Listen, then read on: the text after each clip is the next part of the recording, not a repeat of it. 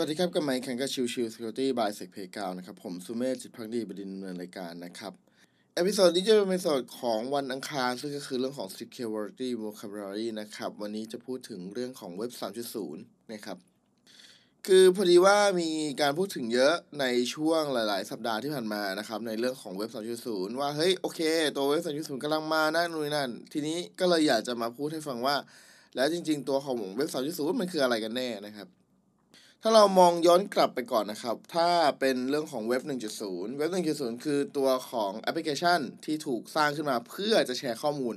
หากันเท่านั้นนะครับ เป็นแบบการแชร์ข้อมูลระหว่างสถาบันสู่สถาบัน user ร้องขอไปที่ตัวของอผู้ให้บริการใด ๆ แล้วก็ได้เป็นตัวของคอนเทนต์กลับมานะครับ ขยับมาหน่อยหนึ่งเป็นเว็บ 2.0 จริงๆ ก็ไม่ไม่ได้หน่อยก็ค่อนข้างจะเยอะก็คือเรื่องของ dynamic content นะครับ เป็นเรื่องของการ interaction มีการ responsive คือมีการปรับเปลี่ยน ลักษณะการดำเนินงานตามที่ตัวของ user request นะครับนั่นคือเว็บ 2.0 นะครับ มีการเชื่อมต่อกันมีการแชร์ข้อมูลระหว่างกัน อย่างเช่นตัวกรณีของเช่น Facebook หรือ Google ที่เวลาเราใช้งานไป แล้วมีการแชร์ข้อมูลหรือการขายข้อมูลเราก็แล้วแต่ให้กับ ตัวของทางแอปต่างๆนะครับ ซึ่งอันนี้ก็เป็นเว็บ2.0 เป็นการเชื่อมต่อระหว่างตัวของ user กับตัวของเซิร์ฟเวอร์เซิร์ฟเวอร์ต่อกับองค์กรอะไรนะครับ แล้วก็อีกสิ่งหนึ่งที่สำคัญของเว็บ2.0 คือเรื่องของ interaction เรื่องของการปรับเปลี่ยน เรื่องของการประมวลผลที่หลังบ้าน และแสดงผลให้กับตัวของ user ได้เห็นได้รับทราบ ถึงถึงข้อมูลที่ request เข้ามานะครับ ว่า เอ้ย หลังจากประมวลผลแล้วมันเป็นหน้าตายังไง มันเป็นยังไงบ้างนะครับ นั่นคือเว็บ 2.0 นะครับ ทีนี้มากันที่เว็บ 3.0 คืออะไรนะครับ เว็บ2.0มันคือการผนวกรวมตัวของเว็บเข้ากับตัวของบล็อกเชน คือถ้าเราพูดถึงไปก่อนหน้านี้เนี่ย มันยังคง base on web application ธรรมดาทั่วไปยัง base on การดำเนินงานที่เป็นservice ธรรมดาทั่วไปที่ถูกเข้าถึงได้จาก network ธรรมดาทั่วไป แต่พอมาเรื่องสามจุดศูนย์เนี่ย ตัวของ transaction หลาย ๆ transaction หรือแม้กระทั่ง authentication คือการเข้าสู่ระบบเองเนี่ย มันจะถูกผลักไปที่การดำเนินงานผ่านตัวของ บล็อกเชน แทนนะครับ เวลาทำธุรกรรมใด ๆ เราก็ต้องทรายตัวของ transaction นั้นนะครับ คือแทนที่โดยปกติเราจะเวลาที่เราจะทำทำธุรกรรมใด ๆ ในตัวของระบบถูกไหมครับยกตัวอย่างเช่นธนาคารหรืออะไรเงี้ย เวลาที่เราทำเนี่ยเราก็ต้องล็อกอินเข้าสู่ระบบ แล้วเราก็ทำ transaction ปกติธรรมดาทั่วไป ซึ่งไอการทำ transaction ปกติธรรมดาทั่วไปเหล่านั้นเนี่ยไม่มีเรื่องของเกี่ยวกับการทรายว่าเราเป็นคนทำจริง ๆ เราเป็นแค่คนล็อกอินเข้าไปแล้วแล้วก็เราก็ใช้สิทธิ์ transaction นั้นเป็นตัวยืนยันว่าเราเป็นคนทำนะครับแต่เว็บสามจุดศูนย์เนี่ยมันจะเกี่ยวกับเรื่องของบล็อกเชนเกี่ยวกับเรื่องของตัว digital certificate ของเรานะครับ ดังนั้นเนี่ย ตัวเว็บสามจุดศูนย์จะเน้นย้ำไปที่เรื่องของการปัจเจกบุคคลแยกอย่างชัดเจน เป็น decentralized อย่างชัดเจน ตัวของข้อมูลที่เป็น backend ไม่ได้ถูกเก็บใน backend ของผู้ให้บริการอีกต่อไป แต่จะถูกเก็บในส่วนของบล็อกเชนแทนนะครับ ถ้าใครเคยใช้บริการอย่างเช่นตัวของ GuildFi นะครับ GuildFi เป็นเป็นระบบหนึ่งอย่างชัดเจนนะครับ มีสองส่วนมีโลกสองโลก อยู่ด้วยกัน คือมี web authentication คือล็อกอินเข้าสู่ระบบ โดยใช้ username password ก่อน จากนั้นเวลาที่เรากระทำใดๆก็แล้วแต่ในแพลตฟอร์ม เช่น การไปเล่น Daily Quest อะไรเงี้ยครับ อันเนี้ยจะใช้เป็นเว็บสายศูนย์ก็คือการทรายคอนแทคไปว่าเราเป็นคนเข้ามาเช็คอินเข้าสู่ระบบแล้วนะนะครับ ดังนั้นเว็บ3.0 มันมีความเป็นไปได้ทั้งอาจจะใช้ username password ด้วยก็ได้นะครับ เพราะว่ามันเป็นองค์ประกอบหนึ่งที่ที่เราสามารถเอามาใช้ร่วมกันได้ ระหว่างตัวของ authentication ปกตินะประโยชน์ธรรมดาทั่วไป อย่างเช่นตัวของอีเมล ที่เป็นการแสดงตัวตนอย่างหนึ่ง กับอีกส่วนหนึ่งคือตัวของ key ที่เราใช้ในการทายว่าเราเป็นผู้กระทำสิ่งนั้นๆจริง ๆนะครับ ซึ่งแน่นอนว่าลักษณะหลังจากที่เราทายไปแล้วเราส่งไปที่ตัวของเว็บแล้วเนี่ย ตัวระบบ